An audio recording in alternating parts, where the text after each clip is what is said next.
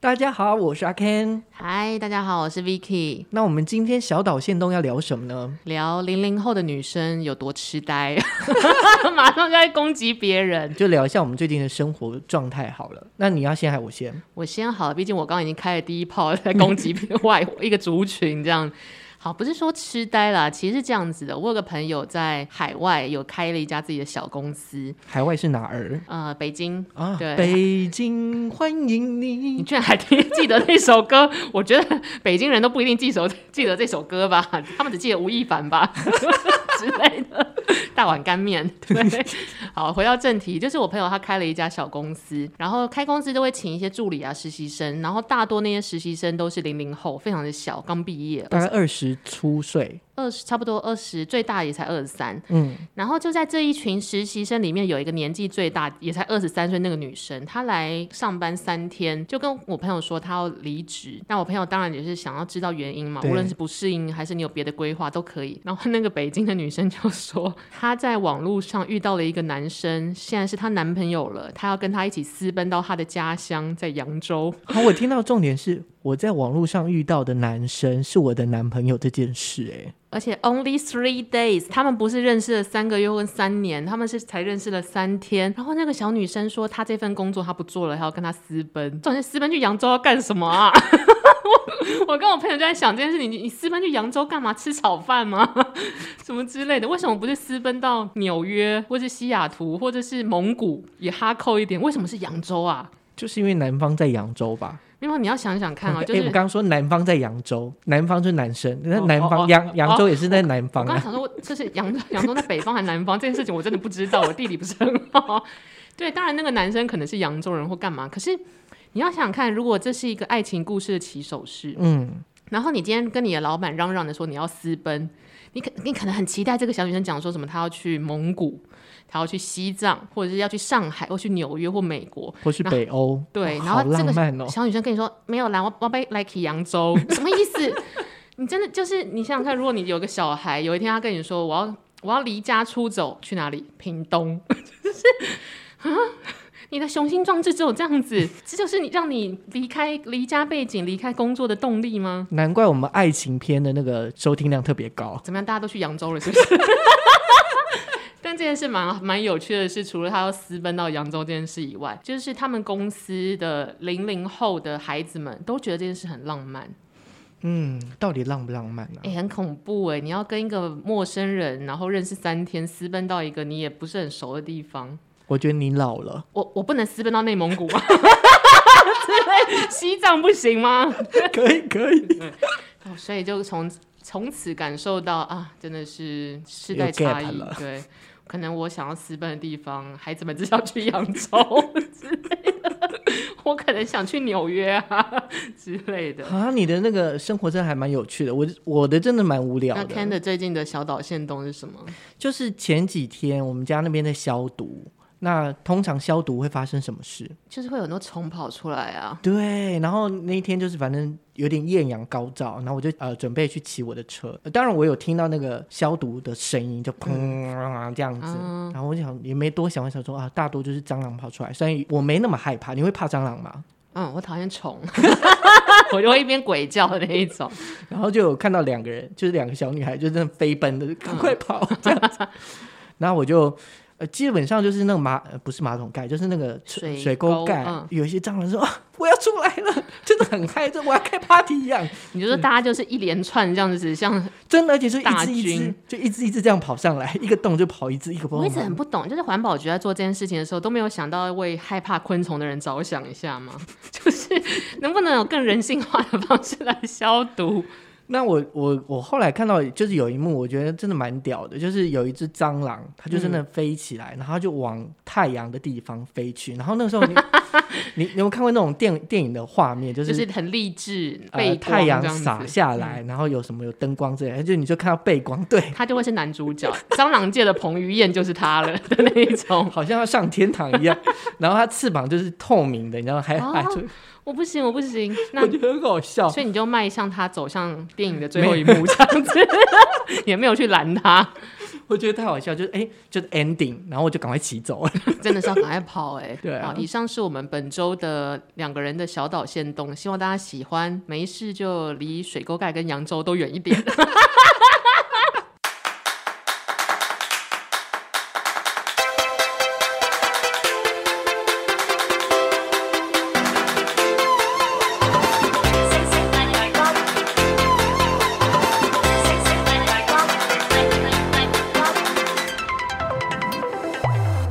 欢迎收听小岛现实动态，我是阿 Ken。 大家好，我是微解封已经6小时的 Vicky。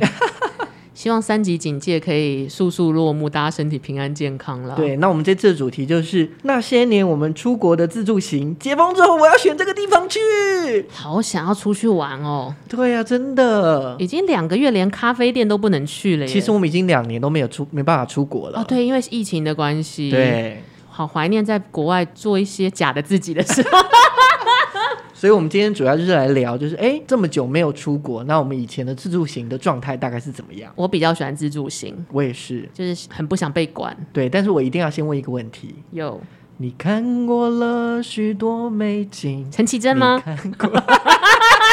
这又是哪一个新的综艺节目的桥段？这样明明就是要问你说旅行的意义是什么。不好意思，还想不起来。糟糕，我这一关失分。旅行的意义吗？对，对你来说啦。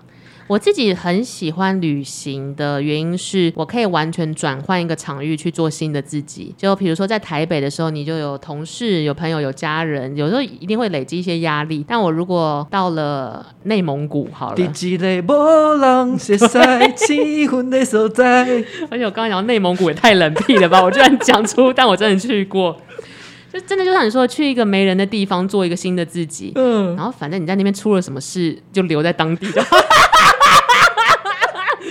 什么回忆？这听起来很可怕就我曾经干过一些荒唐的事，但是反正就旅行就是这样子嘛，就是有一些新的相遇什么之类，或新的体验，那可能不是你在台北遇得到的事情，那你就留在那边就好，你回来再做好原本的自己就可以了。那你在内蒙古做了哪些事啊？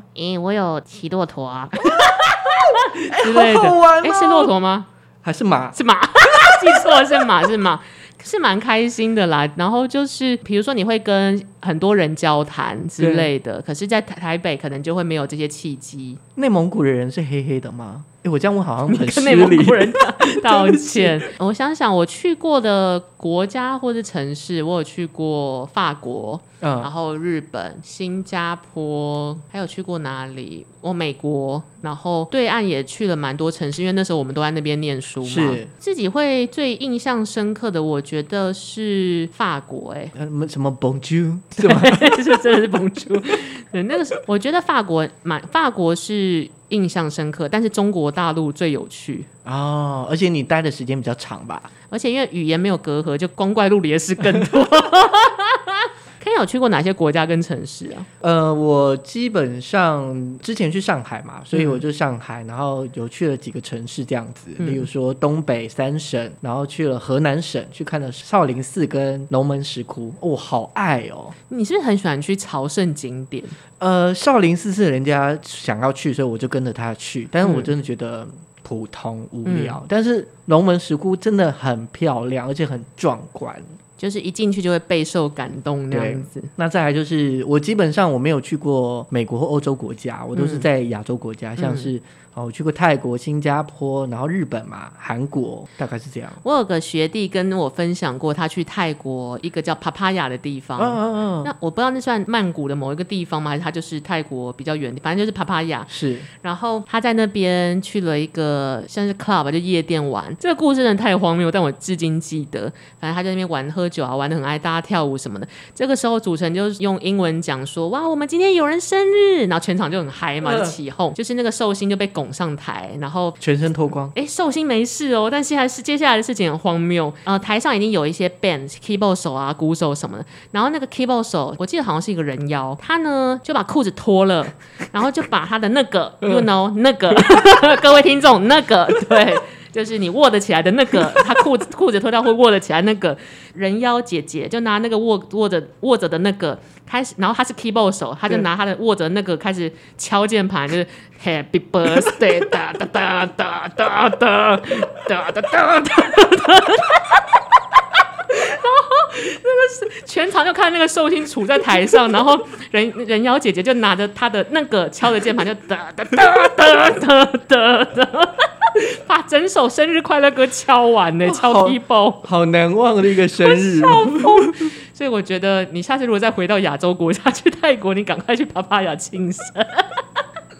哎呦，真的是。那如果对我来说，旅行的意义大概就是，我觉得是一种去那个地方感受当地的样子。你是喜欢体验不同文化的，对不对？对，就是台湾有的或者台湾没有，那个地方的样子跟我看到样子是不一样，就是那种视野是会不同吧。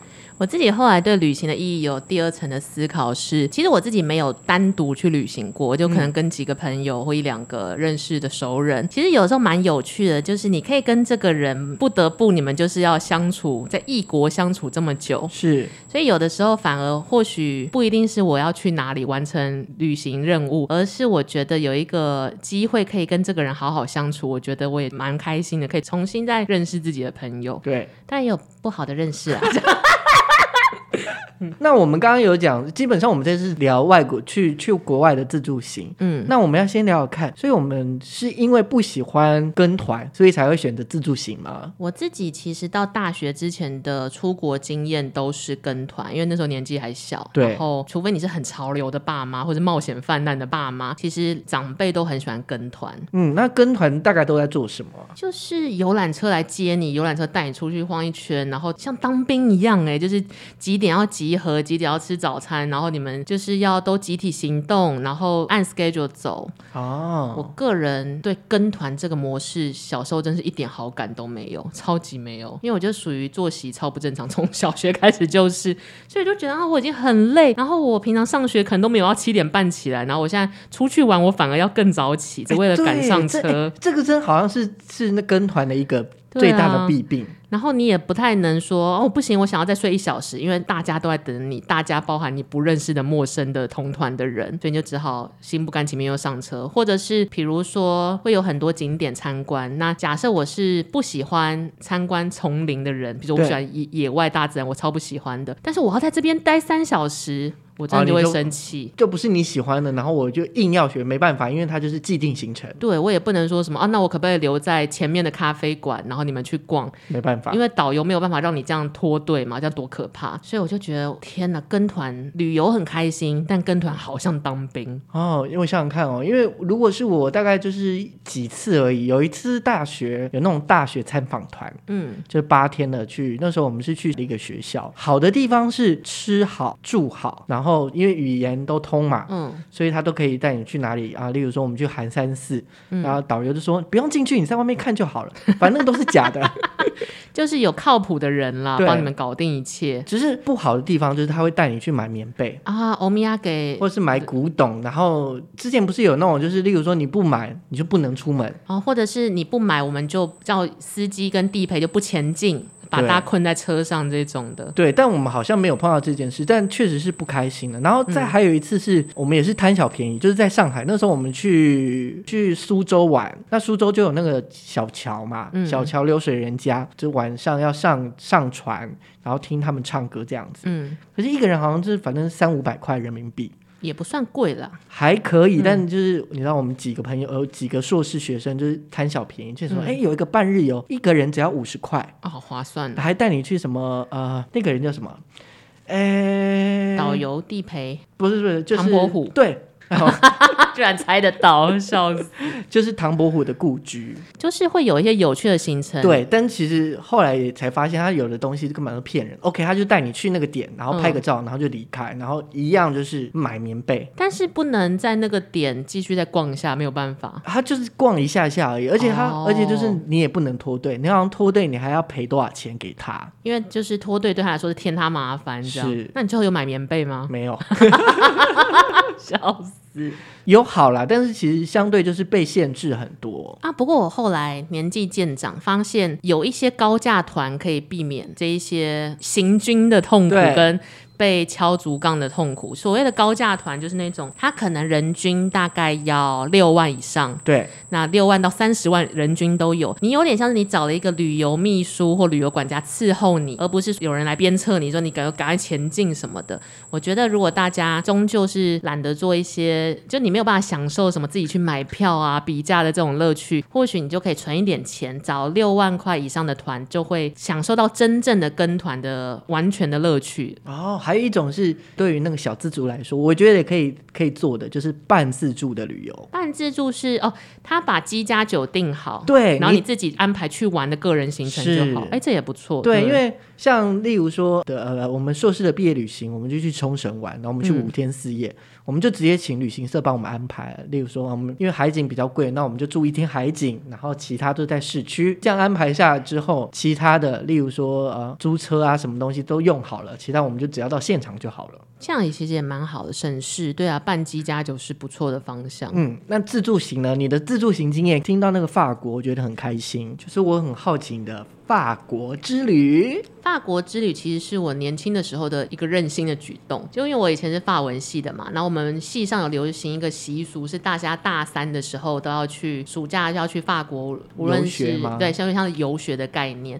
当然学校有开那种义工团跟参访团，但我记得那个时候我跟我的朋友，就是我们很不想跟神父一起去游学。你就知道哎呦，就是便宜的东西，就他可能负担你吃住，你就要成为他教会的免费劳动什么的。因为我那时候我们有圣经课，就是用读法文圣经来分析历史文化什么的，所以虽然我们系没有那么明显的基督教或天主教气氛，但我们其实就是有一个神父算是我们的教授这样子。那我那时候想说，哇，神父平常已经够讨厌我们，因为我们一直迟到圣经课在早八从来没有准时到过这样，然后又要去那边做牛做马，可是又要看神父脸色，我们就算了。所以我就跟我一个很要好的法文系的朋友，我们就自己去，就是两个20岁的女生就去法国跟德国待了1个月这样子。哇，1个月好爽哦！但你都做什么事啊？但真的是一个壮游，因为那个时候的我们两个都没有智慧型手机啊，那就比较麻烦一点。对，不过我还是蛮开心的，因为我们两个的性格是调性是像的，就我们不是很喜欢知名景点。所以你们是要翻地图吗？到哪边都那时候其实还是翻地图跟问路人。 对，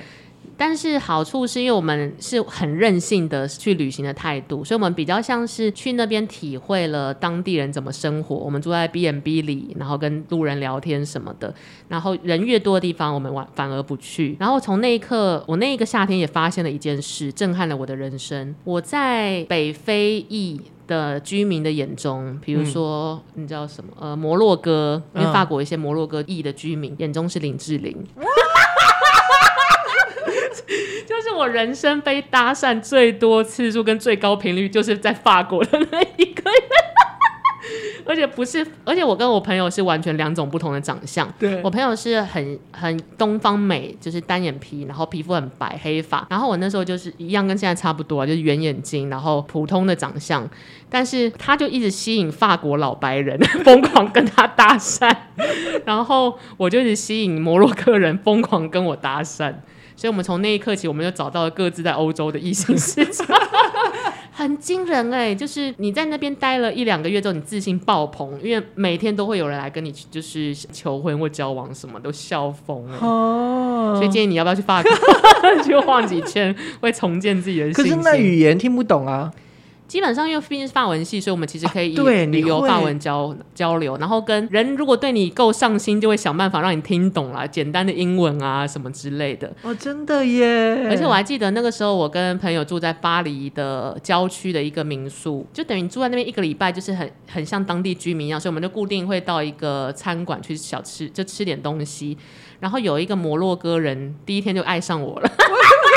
就他也住在那附近，然后他就会想要跟你搭讪，但有意识到我们可能法文也没那么好，跟没有那么很想理他。然后他锲而不舍到，我记得他还叫了一个会讲法文的，应该是华人服务生，对，坚持要来翻译，就说他很喜欢你，要不要留个资讯给他？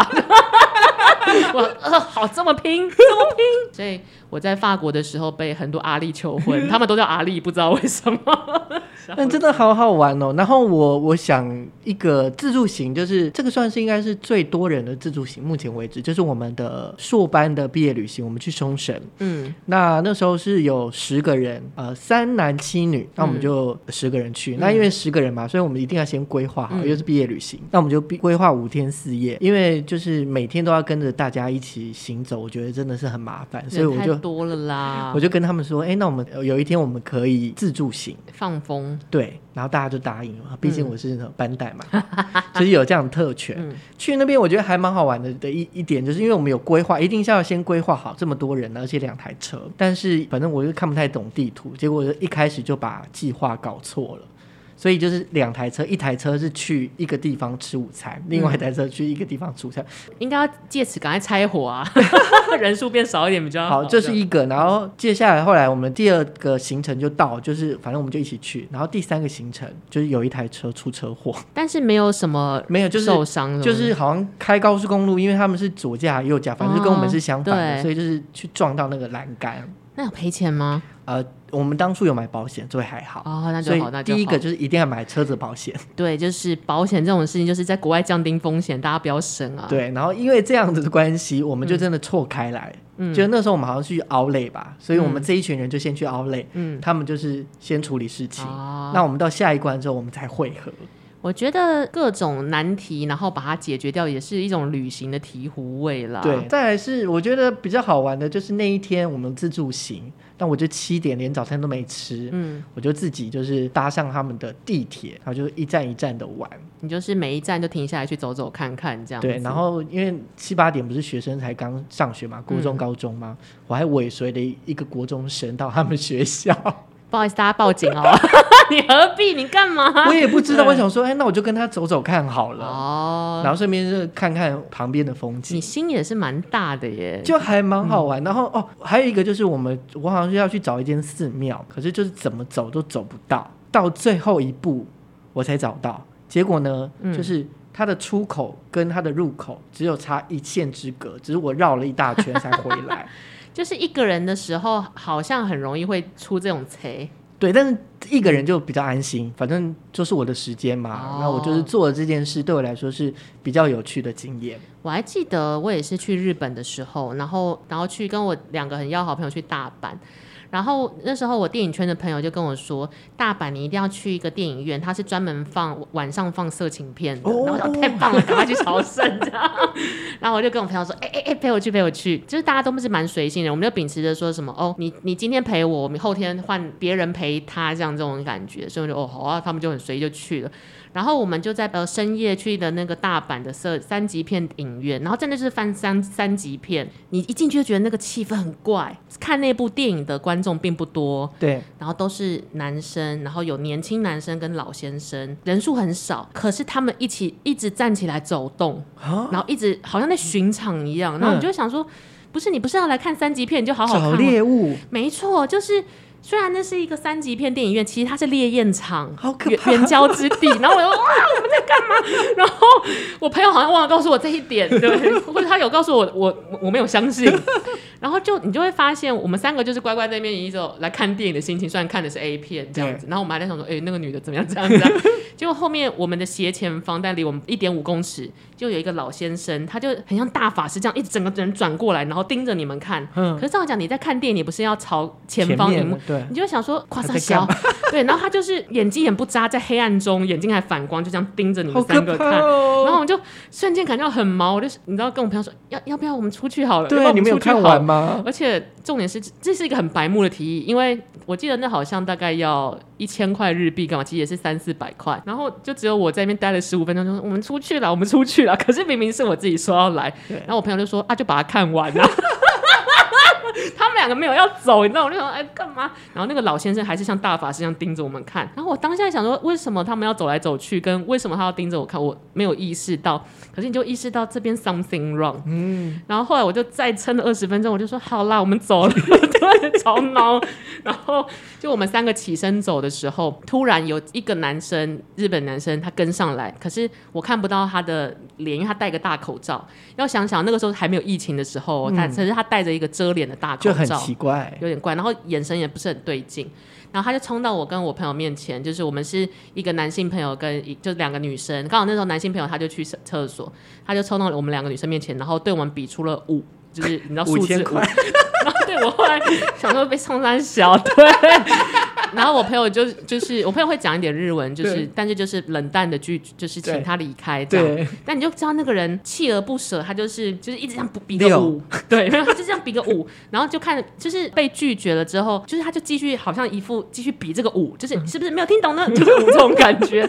然后我后来就回到饭店之后，我就跟我的当初推荐我去这个大阪色情电影院的朋友说哎、欸，我们刚发生什么事怎样的？然后他就跟我说哦，那就是援交场啊，大家是去钓猎物，没有人像你们是真的去看色情片。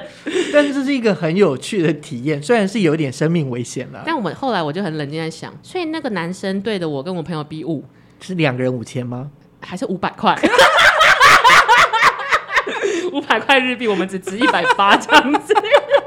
但是就蛮好玩的，对，所以我觉得就旅行的时候我就会希望累积这一种在台湾体会不到的体验。真的。那我另外一个我觉得我自己那个时候还蛮喜欢的，而且还赚到一点钱，是在澳门，就是当然不是被人家比5啦就是刚倒抽了一口气还是你6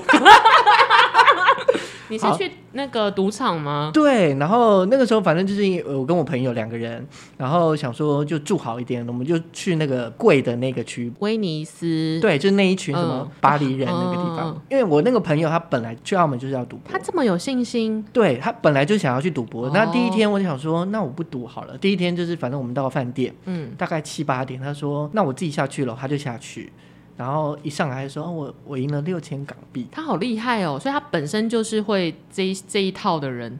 我不知道，可能他有玩过哦。然后 OK， 那第一天我就想说啊，算了，那很好，你赚钱。那第二天他早上要去，就是早上在我们吃饭之前他就去，他说赔了3600。少年赌神的失败也刚好就是在那样路上，那我就想说那我玩一下，玩完之后就觉得哦，真的还蛮不错的。然后隔一天的晚上，我们大概从7点就开始赌到隔天5点他们关掉为止。你们在那边待了8小时，你们疯了吗？但是你有因此对人生有什么新的体悟了吗？我觉得很好玩，就当然我就玩了一些百家乐啊、21点这些东西。当然一方面就是 OK， 它是一种体验。那刚好在百家乐上面我大概赢了6、7千嘛，7、8千。好棒哦，把旅费又赚回来的感觉。对，还有钱可以带回来。希望大家可以人人都是少年赌神好玩的地方是因为你有赢到钱嘛，就会想说那如果有机会我还可以再回去体验这样的感觉。请带上我，我也想要在那边把旅费赚回来但我们刚刚聊的其实就是我们自助或是跟团经验的有趣的事，对，雷经验还是要聊一下啦。如果雷经验我讲一个好了。好，我去韩国，那时候韩国最有名的大概就是人参鸡嘛，然后再来就是炸鸡，还有吃喝逛街这样子。那我那时候我们就喝了一个叫是骨头汤吗？猪骨汤。我们就喝了猪骨汤，但喝完之后我马上就落塞有那么猛烈吗？那道料理最雷的状态就是你拉肚子的状态。然后那个时候我记得我那一天大概跑了10次厕所吧，就每一次到捷运站的时候就说我先去厕所一下。这真的很痛苦，因为你也没有办法扫兴说什么你要回饭店什么的，不合适。那从此之后呢，这件事情就是在朋友嘴上就是说嘴说阿 Ken 上次去首尔就吃那个骨头汤一直拉肚子但是只有你拉肚子，只有我拉肚子。我也很怕就是在旅行的时候遇到这种肠胃的问题，因为这个真的没有办法克服掩饰。 对，然后我之前是跟朋友也是大阪玩那一次，然后我们有一餐是去吃螃蟹。那我本身好容易我的天哪，就海鲜类我其实本身很知道自己这个体质，无论是在台湾或出国的时候，所以我都会很小心的把预防措施该胃药什么都先吃，但是有的时候就是不知为何。然后我们的下一站是水族馆，然后我是从就是上地铁之后就开始狂跑厕所，然后一定要到每一站就要停下来。你有时候肚子不舒服的时候，你又怕朋友在等，真的是到每一站之后就说你们先去看鱼，因为我们要去水族馆嘛他说你们要去看那个烘鱼干嘛，然后我就要去每一层楼找厕所这样子。然后就狂吃止泻药，之后当然可能跑个3-5次之后，然后因为我随身都会带胃药跟止泻药，所以又 hold 住了，但我就是错过了很多看鱼的机会、哦、真的就是例如说可能突然生病发烧、或者是这种肠胃的状态，当下真的会很慌欸。对啊，哦有欸，我有一个朋友他是去韩国滑雪、然后第一天就滑雪脚就断了所以就飞回来了，他没有继续哦，也没办法继续玩。对，哇！然后他因为他的身旁那时候是他的男朋友，他就超懊悔的，因为男朋友害就是有这样的行程，所以他的女朋友跌倒。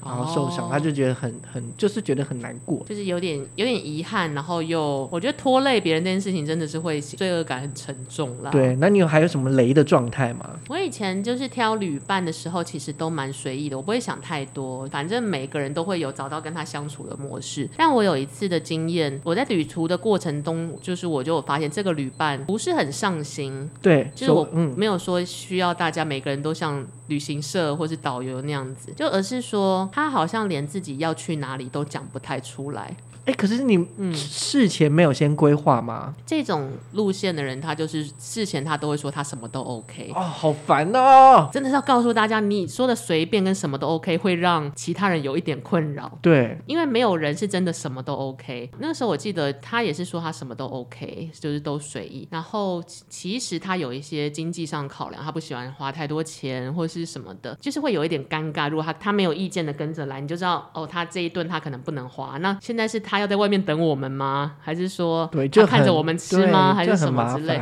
但是如果他可以对自己更上心一点，他可以提前就说哦，或许这一餐我就没有办法进这个餐厅，那我这边跟你们就是先分道扬镳，之后吃完饭会合，我觉得对大家来说都不会那么尴尬。对，但其实因为他就是没有自己，连自己要去哪里他都没想，你就可以感到这种人就是他说他随便，如果大家在找路或迷路或是找店的时候，他绝对不会出力，我告诉你。而且他会很生气，他说哦，你们不是当初是想好了吗？可能这个人还好，他没有表现出来，但你就是有一种哇，大家都找路找的焦头半额，然后你就这边大发呆。是，哎，我后来发现啊，其实所有的状态都要在一开始先谈好，就是说这很难谈得很清楚。例如说我们这一次旅行的意义是什么，或者说我们旅行的目标是什么，我们就做好。例如说我们这一次就是要一个一个景点，每个景点都去跑，那我们就要有这样的，那不能抱怨。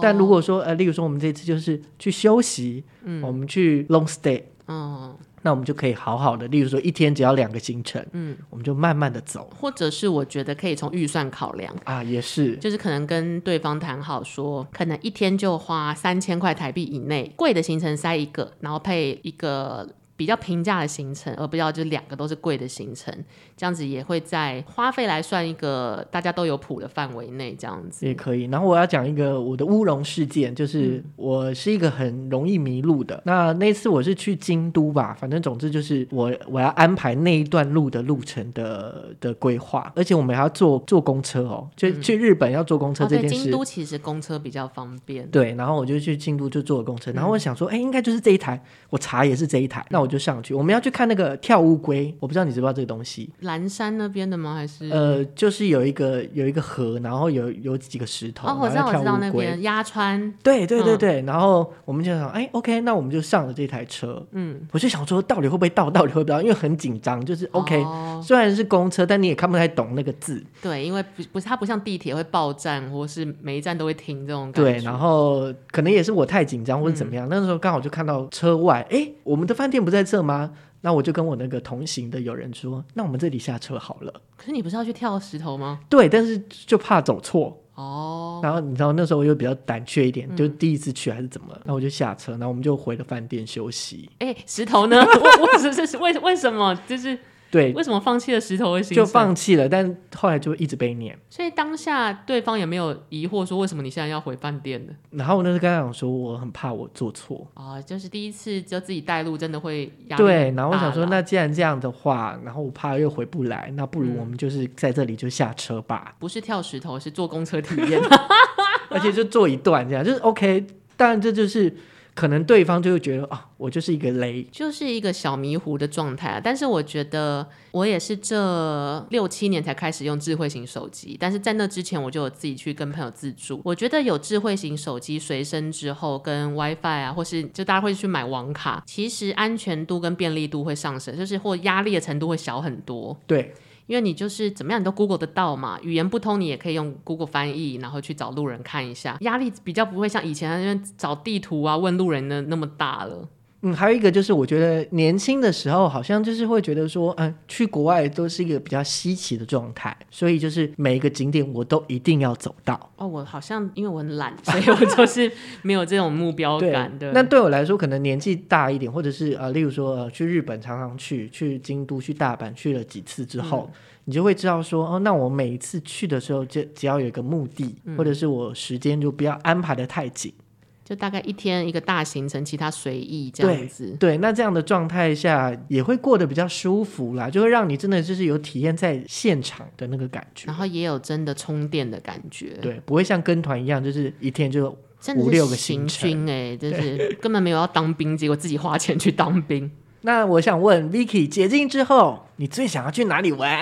其实我那个时候前年的时候是想要去丹麦自助的，跟朋友。好好，我去欧洲，我真的觉得好棒哦。你也可以就是研究一下，因为我觉得这种自助其实是一个体力活，需要点体力，所以可以趁脚还走得动的时候就要去一些远的地方。对，而且真的坐飞机要坐12个小时还是十几个小时这样吧，就是会很久啦。但我那时候就想说我好像还没有去看过北欧，所以我想要去看看，然后会想要知道，就是我其实是一个没有对景点有所坚持的人，就像我不相信那个色情电影院会出现在哪一本大阪旅游书就我会希望是能够体验当地的生活感，对我来说反而蛮开心的。但我也没有特别爱跟当地人搭讪，是那些摩洛哥人爱跟我搭讪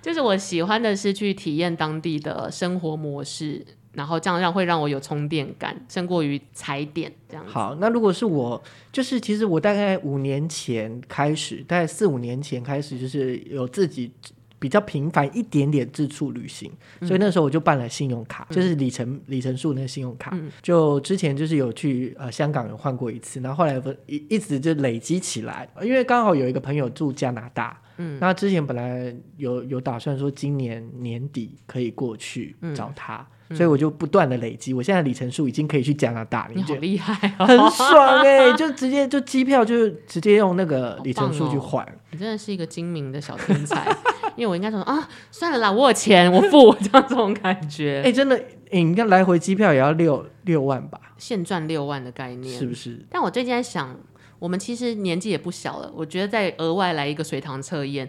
今年就是任何解封之后，你要带你爸妈去自助，你会选哪里？日本吧，还有中国。原因是语言通，相对不会那么麻烦啊，这是一点。然后日本是因为相对方便，然后比较近，2-3个小时就到了。对对对，就是不管是交通方便，然后到现场你要买什么，其实即使语言不通都还可以接受。的确，如果是我的话，大概也是日本、关岛或者是中国这样去走，一来都是近，然后怎么样语言都沟通得到，跟那边服务业发达，你不太会出什么乱子。但是最好的状态就是妈妈们可以在自助的时候安分一点就是感觉会收到很多父母的抱怨，或他们也很雷，因为他们不擅长自助，而且他们也没安全感。他们有的时候其实不太理解自助的时候你站在那边找路啊，或者是问问路人，其实是一种醍醐味。对，你 一停下他就说怎么样迷路了吗闭嘴啊这样之类的。这是我有一次看那个朱大爷的影评，也是一个 KOL， 他就集合，因为他每年疫情还没有开始之前，他会带他的一个人带爸妈去日本玩然后包山包海包行程包出钱，但是他爸妈就会很天然的就是什么啊，你现在是迷路后啊，你做什么功课？真的很过分呢。所以他每年都会推出一个说差点就要殴打爸妈的一个游记，你就会想说真是稀有其其言。但我觉得如果还是可以趁爸妈有意愿跟体力也不错的时候带他们去看看，其实也是蛮好的。对，重点是要赶快解封，然后大家的状态，全球的状态都 OK 的状态啦。身体平安真的重要耶。对啊，希望那些摩洛哥人永远记得，对，他们有遇过一个20岁的台湾林志玲把我当做他们的回忆的一部分这样子。好，那今天节目就到这里，希望你们会喜欢，那我们下次再见，拜拜，拜拜。